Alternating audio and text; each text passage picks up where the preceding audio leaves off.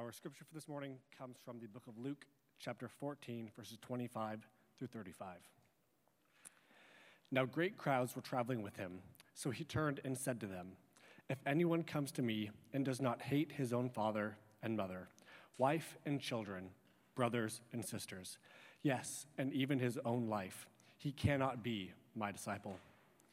Whoever does not bear his own cross and come after me cannot be my disciple. For which of you, wanting to build a tower, doesn't first sit down and calculate the cost to see if he has enough to complete it?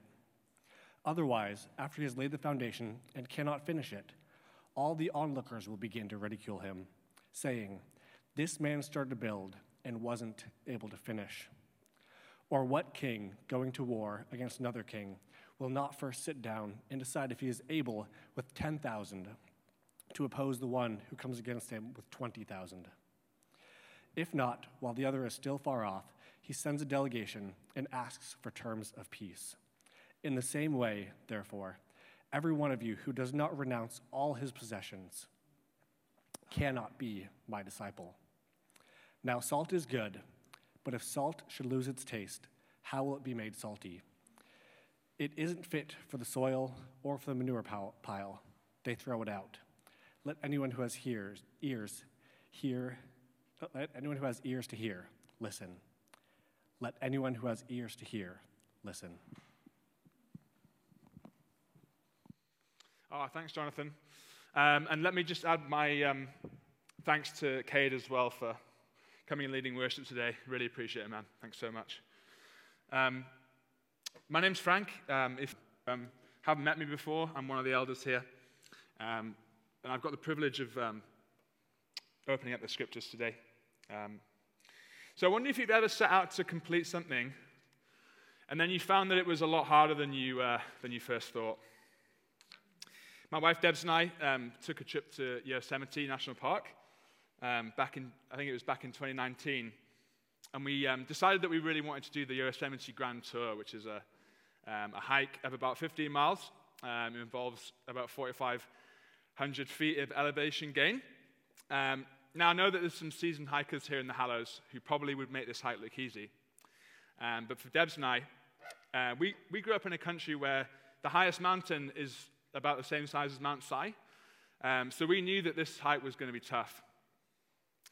And uh, we attempted to get going nice and early, but as is often the way in the Mayfield household, we were running a little bit behind schedule as we left our campsite um, and began the hike.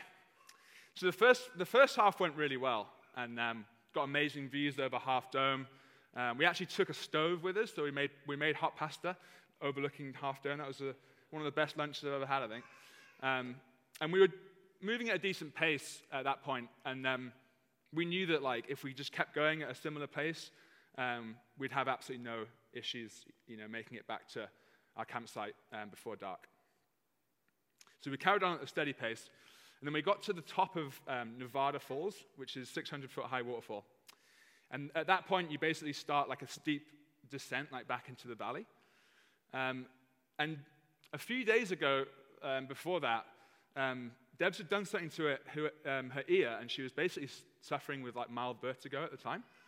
So as, as we started going down these like steep, you know, steeper steps, um, she began to really struggle um, and was kind of her balance was off, and it was like, um, you know, it wasn't easy for her at all.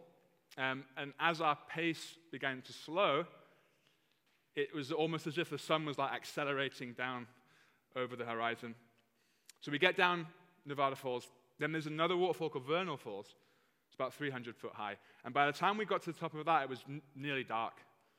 And if you've ever been to Yosemite, this is, it's known as the Mist Trail because in the spring season, and that was the time of year we were there, these waterfalls are pumping so hard, there's just like spreads that come down, right? So literally everything is just soaking wet. And there's about 600 steps that come down um, that final waterfall. And we didn't have a head torch or a headlamp, as you guys call it here in, in the US. Um, so we were making our way down these steps with basically like an iPhone torch. And Debs is there, like pitch dark, is like we're getting blasted by spray everywhere. And we're literally like taking it like a step at a time, step at a time, step at a time. You know, thankfully, thankfully, we, you know, we did make it down in one piece. Um, but if we'd have like, if we'd have fallen like you know a foot or two off to the side on those steps, then it would have been game over. So we hadn't anticipated being in this scenario. We didn't have headlamps with us. We didn't have like emer- any emergency kit with us. We didn't have like any way of like calling SOS because we, we were the, literally the only people out there at that point. There wasn't anyone else around. Um, yeah, we, we kind of, I would say, know, vastly underestimated the challenge that that hike presented. So we learned a hard lesson that day. We weren't properly prepared. We didn't give ourselves enough time. We didn't plan for a scenario where we'd be hiking down in the dark. So, our passage for today is all about the cost of following Jesus. And it presents us with a clear challenge to carefully consider whether we want to embrace such a weighty calling with such a weighty cost. Let me just pray for us as we uh, dive into this um, text together. Lord God, I thank you for everyone here. And thank you, Lord, for your, your deep love for us. Um, thank you so much that we'll never fathom um, the depths of your love um, for us. And um, we just thank you that we get the privilege of spending a lifetime work, working out how deep that love is and how glorious it is. Um, I pray, Lord, as we come to this text today, that you'd help us to, to sit under it with humble hearts and allow it to freshly challenge us in a way um, that, it, that it maybe needs to. And, and maybe um, for those here that are, are new, either um, looking into the Christian life, not yet a, a believer, or, or, those who are just starting out in their Christian life, I just pray that you'd also be with them as well um, and help apply these words to, um, to them as well. Pray that in your name, Lord. Amen. So if you're new to the Hallows, you might not know that a, a, while ago we began a study in the book of Luke. Um, uh, kind of paused in the summer and we, we, we took in the book of Daniel and the book of Philippians together. Um, and the plan now is to basically jump back into Luke um, and kind of finish off this, this kind of epic gospel. Um, so, a little bit of background just to sort of like get us back up to speed um, with Luke. So, Luke's written by a Gentile missionary doctor named Luke, funnily enough. Um, and he became one of the most important historians of the ancient world, writing not only the third of the four Gospels, which word for word is the longest book in the New Testament, but also the book of Acts, which makes his contribution to the New Testament bigger than any other writer. And if you look back at the very first verses in Luke's Gospel, we read of Luke's goal in writing his Gospel. So, Luke chapter 1, verses 1 to 4 say this Many have undertaken to compile a narrative about the events that have been fulfilled among us, just as the original eyewitnesses and servants of the word handed them down to us. It also seemed good to me, since I have carefully investigated everything from the very first, to write to you in an, orderly sequence, most honorable Theophilus, so that you may know the certainty of the things about which you have been instructed. So, most, most theologians agree that Luke's gospel is thoroughly Gentile in its spirit and outlook, and it's got a humanity to it that's hard to miss as it deals with real men and real women and their needs. And the spread of the good news beyond the bounds of the Israelite nation is a major theme in Luke's gospel and in Acts as well. And Luke's desire was that his gospel account would ripple out throughout the Roman Empire and cause many Gentiles to hear about Jesus and then choose to follow him. So, with this in mind, it's interesting, that, it's interesting to note that Luke presents Jesus as a straight shooting, dare I say, abrasive rabbi who utters many hard sayings that can cause offense to his hearers. I had a running joke with Debs that in our Luke series, each passage that I um, was kind of down to preach for was, was a really hard text. Um, if you'll recall, uh, I spoke on Luke 12, 49 to 53, where Jesus says that he hasn't come to bring peace on earth, but division. And then I, and then I had Luke 12, 57 to 59, which deals with the realities of hell. And then Luke 13, 22 to 30, where Jesus claims he alone is the only way to God.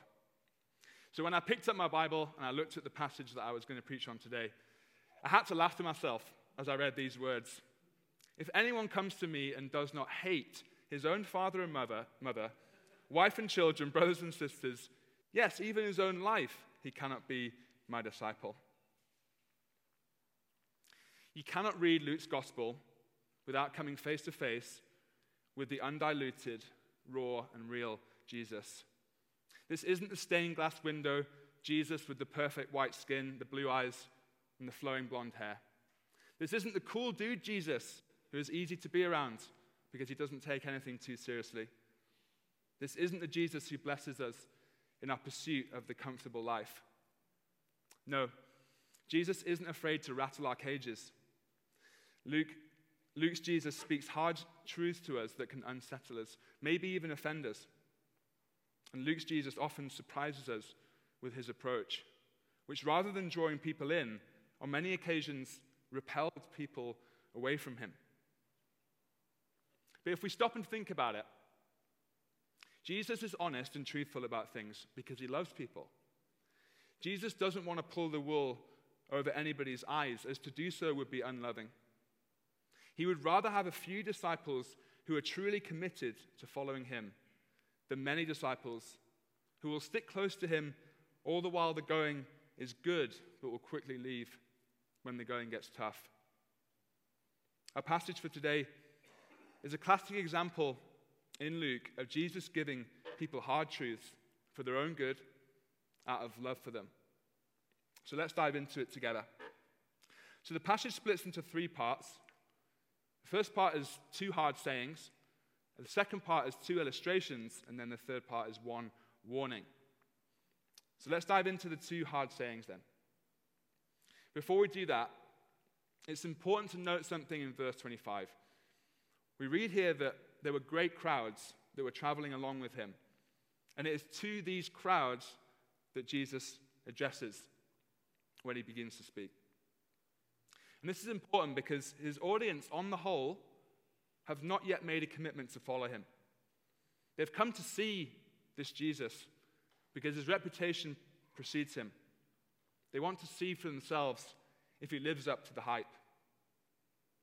So Jesus turns to the crowd of seekers. And he says something that you would never expect.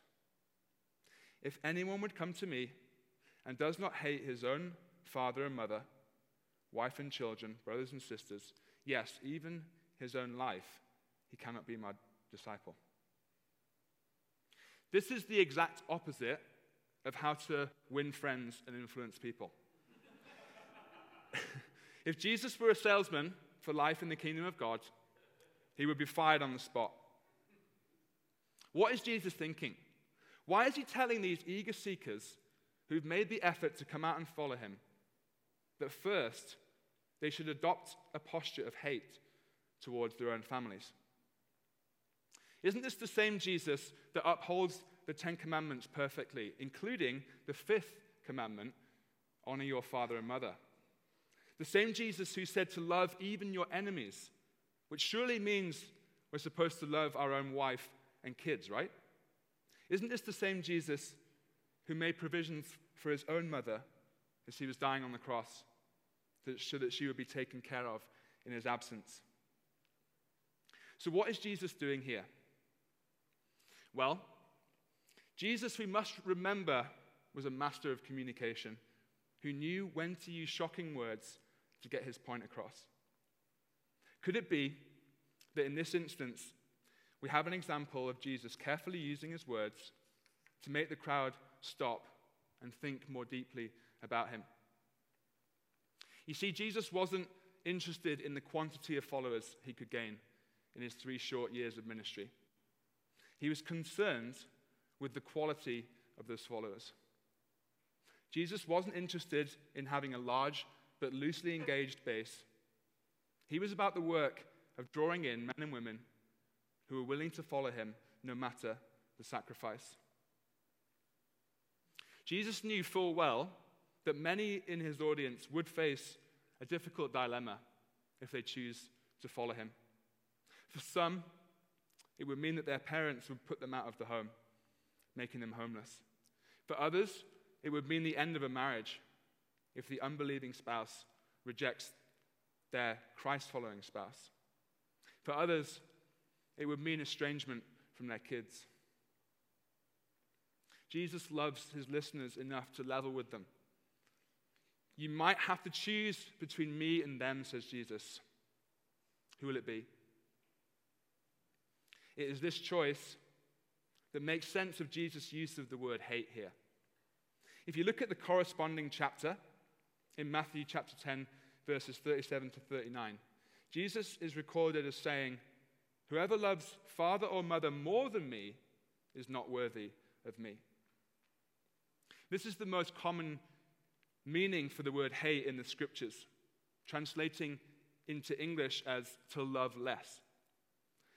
So Jesus' use of the word hate here then most likely means that our love and devotion to Jesus has to come first if we are to be his disciples.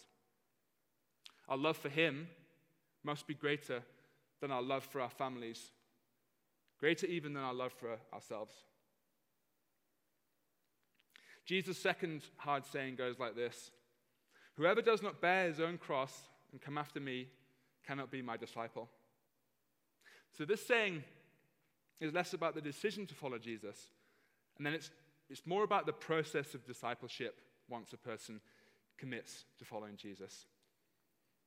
Bearing the cross refers to a willingness to bear pain and persecution as a result of following Jesus.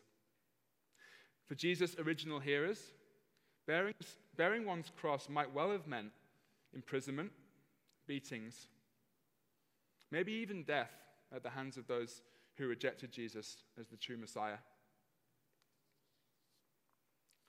Jesus, the master communicator, then goes on to give his audience two illustrations. The first is of a prudent builder, and the second is of a wise king. Let's take a look at the builder first. Verse 28 to 30 says, Which of you, wanting to build a tower, doesn't first sit down and calculate the cost to see if he has enough to complete it? Otherwise, after he has laid the foundation and cannot finish it, the onlookers will begin to ridicule him, saying, This man started to build and wasn't able to finish. One of the things that I admire the most about American culture is your attitude to DIY. In my native UK, it's almost unheard of for someone to do their own roofing or to completely redesign their kitchen. It just, just doesn't happen. And you guys, on the other hand, you can't get enough of a good house project. If anyone knows Jordan Keister, you'll know exactly what I'm talking about. And that's something that it's rubbed off on Debs and I. And I think that's honestly one of the best things about American culture that we've, I, I guess, taken on board. Um, and it's really changed our kind of approach to our house and garden. So most people in the room, I, can, I think I can safely say, can identify with the careful consideration in this first illustration. Planning and budgeting is a key step in any project. To skip this step is dangerous because if we do, we flirt with the possibility of our project grinding to a halt when we run out of funds to continue paying for the materials and tools required to get the job done. The second illustration is much harder for us to relate to, but it makes just as powerful a point about considering following Jesus. Let's read it again. Verse 31 to 32 says, Or what king will not first sit down and decide if he is able with 10,000 to oppose the one that comes against him with 20,000? If not, while the other is still far off, he sends a delegation and asks for terms of peace. Notice how both the builder and the king sit down and work things through in their heads. The king here is figuring out if he's got the military clout to beat this other rival king. Both illustrations they involve weighty matters. Building a tower and waging war are huge endeavors that involve great cost and great sacrifice. All the more reason, then, to think long and hard before one commits. The message is loud and clear for Jesus' listeners.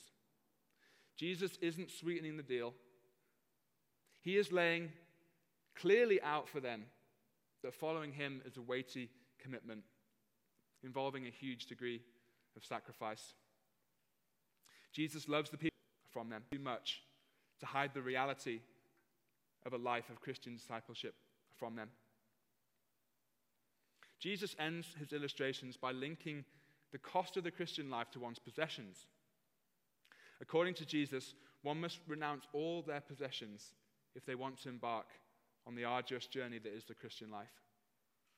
Similarly to Jesus' teaching on the would be disciples' attitude towards family and self, Jesus is saying here that the person who puts their possessions first, rather than Jesus first, cannot start down that long, narrow road of Christian discipleship.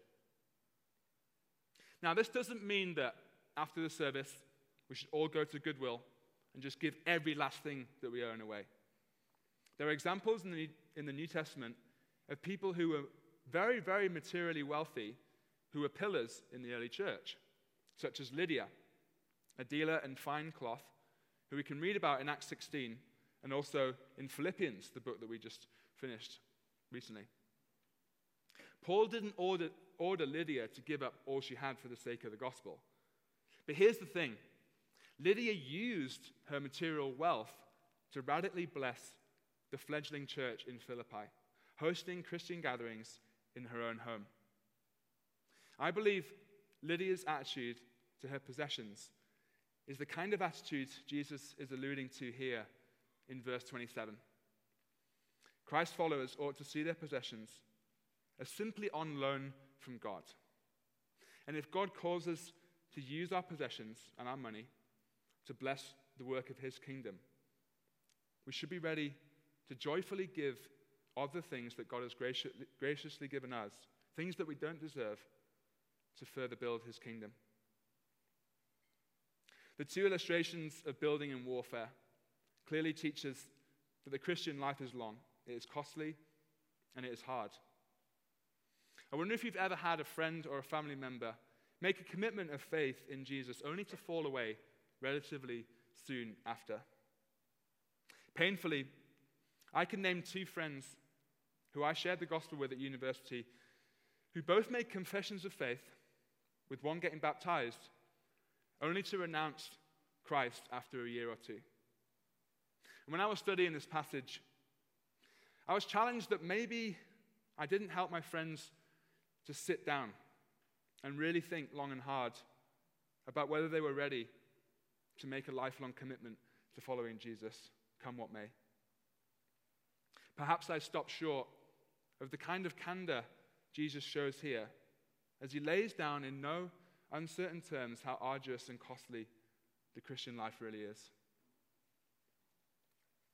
If our passage for today focuses squarely on the cost of following Jesus, we must look elsewhere in the scriptures for a counterweight to this text, which I believe we find in Matthew 13, verses 44 to 45, which reads The kingdom of heaven is like treasure buried in a field that a man found and reburied. Then, in his joy, he goes and sells everything he has and buys that field. Again, the kingdom of God is like a merchant in search of fine pearls. When he finds one priceless pearl, he went and sold everything he had and bought it.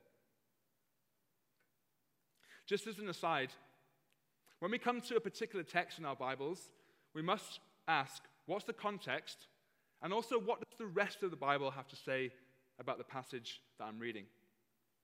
In this way, we let Scripture interpret Scripture and avoid going down rabbit holes and creating doctrines that hang off a verse here or a verse there.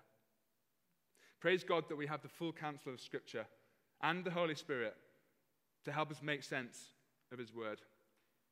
So, why, why is Matthew 13, 44 to 45 a good companion text for our text for today? Well, if our passage for today is concerned with all the things that we might have to sacrifice in order to follow Jesus, then Matthew 13, 44 to 45 is concerned with what we gain when we forsake everybody and everything to follow Jesus. Matthew 13, 44 to 45 describes the kingdom of God which is life with Jesus, as buried treasure and a pearl of immense value. Both illustrations show that once a person sees the infinite worth of Jesus and that following him is life in all its fullness, John 10, verse 10, then they are glad to give up all they have in order to gain him. Following Jesus is undoubtedly a weighty and costly thing, as our passage for today teaches us. But this passage in Matthew teaches us that even if our allegiance to Jesus means we lose everything, that loss is like a single drop of water compared with an entire ocean of all that we gain in Christ. Make no mistake, friends, Jesus is worth it. If we give our lives to following him, then we will forever be plumbing the depths of his love, his grace, his patience, his kindness.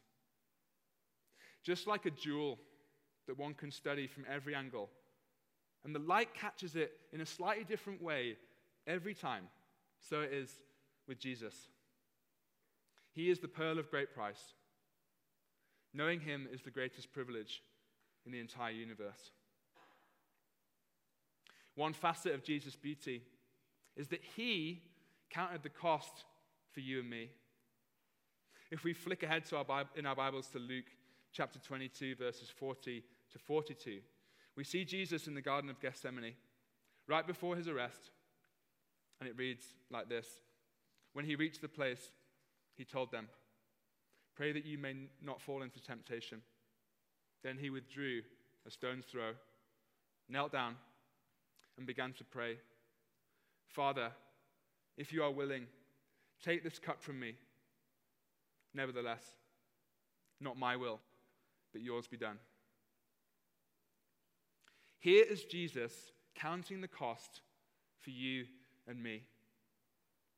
He became so overcome with the price he would pay for humanity's salvation that he began to sweat drops of blood.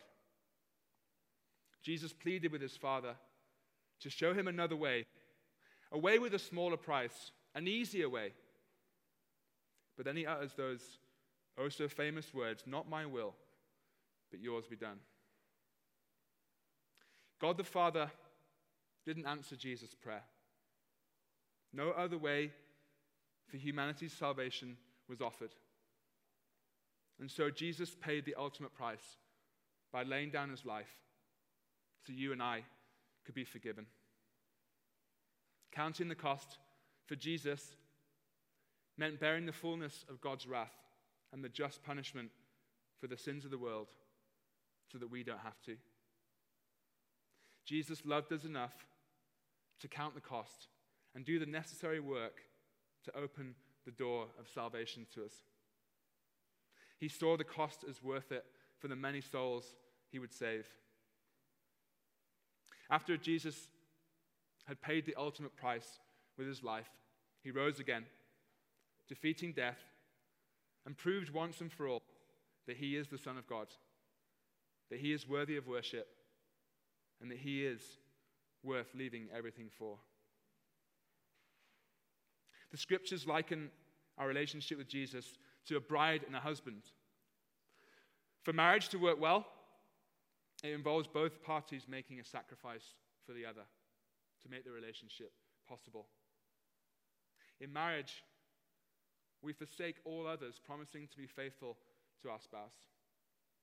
We renounce our own autonomy as we lay down our own agendas and promise to think in terms of we rather than I. For example, as much as it appeals to me I can't go off and live in a van and travel the country doing outdoor activities, as Debs has made it perfectly clear that she cannot do without her own bed and a real toilet. And on the other hand, Debs can't go and live in New York as much as the big city appeals to her, because I really do not do well with life in a big city. So it is with our life with Christ. If we give our lives to Jesus, then we are no longer our own. We are no longer free to live as we please. You may have heard it said that Jesus has done everything for us and asks nothing in return from us. And of course, in a salvation sense, this is absolutely true. When it comes to salvation, we do not contribute in any way whatsoever. Jesus does all the work to save us. When it comes to discipleship, to the rest of our lives with Jesus, he asks for everything. We're saved by grace alone, through faith alone, but upon receiving salvation, Jesus says, Hate your life, take up your cross, do not enter into this lightly. You have to be willing for the Christian life to cost you everything. Our passage today ends with a warning from Jesus. Verses 34 to 35 read Now, salt is good, but if salt should lose its taste, how will it be made salty? It isn't fit for the soil or for the manure pile. They throw it out. Let anyone who has ears to hear listen. So, what is Jesus getting at here with this kind of slightly strange aside about salt? Well, one of the uses for salt in the ancient world was as a fertilizer. So the salt would be taken from around the Dead Sea and it would be used to enrich the soil.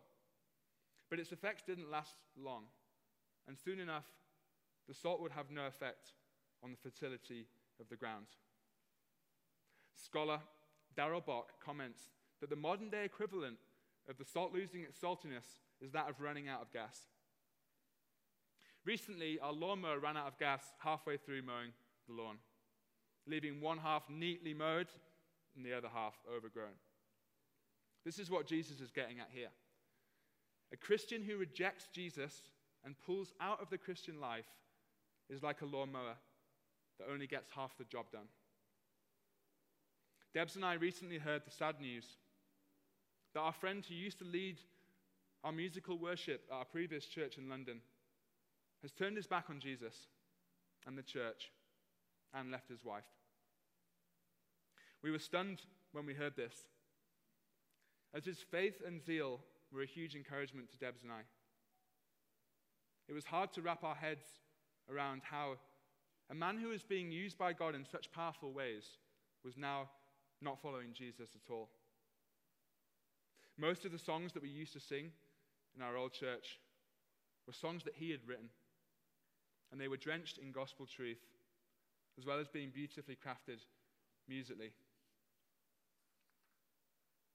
Friends, this is what Jesus is warning about here.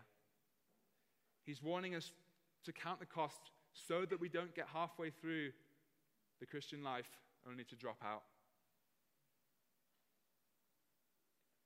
The question on my mind when I got to this point in my preparation was how do we last the course? What's the secret to longevity in the Christian life? Let me try and answer that question with another question. What is Jesus currently doing? Anyone want to have a stab at that? What is, G- what is Jesus doing like right now? Hebrews 7, verse 25, answers that question. Therefore, he is able to save completely those who come to God through him. Here it is. Since he is always interceding for them. What is Jesus doing at this precise moment? He is praying for you. He's praying for me. He's praying for the Hallows Church. You see, Jesus is more committed to you finishing the race and joining him in glory than you realize. Jesus wants to save completely every last soul who gives their lives to God. Not only is Jesus praying now, but according to this verse, he always lives to intercede for us, which means Jesus will not stop praying for you. He lives to pray for you. If you're feeling weak in your faith right now, let these words go deep into your soul. Jesus is praying for you. Jesus loves you. Jesus is committed to you. Jesus will never falter in his devotion to you. Not only is Jesus praying for us, he's also given us his Holy Spirit. Romans 8 9 to 11 says, You, however, are not in the flesh, but in the Spirit, if indeed the Spirit of God lives in you. If anyone does not have the Spirit of Christ, he does not belong to him. Now, if Christ is in you, the body is dead because of sin, but the Spirit gives life because of righteousness. And if the Spirit of Him who raised Jesus from the dead lives in you, then He who raised Jesus from the dead will also bring your mortal bodies to life through His Spirit who lives in you. If you've made the decision to give your life to Jesus, then you have the same power that raised Jesus from the dead at work inside you. Just like Jesus, the Holy Spirit is deeply invested in us reaching the finish line in our Christian race.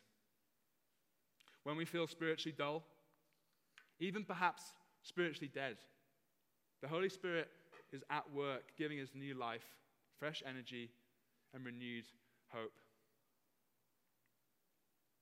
Not only is Jesus praying for us, not only do we have his Spirit, but we also have one another. One reason why the church exists is because we can't do the Christian life alone. It's too hard. We need one another to spur us on and to refocus our eyes on Jesus when we, when we get discouraged.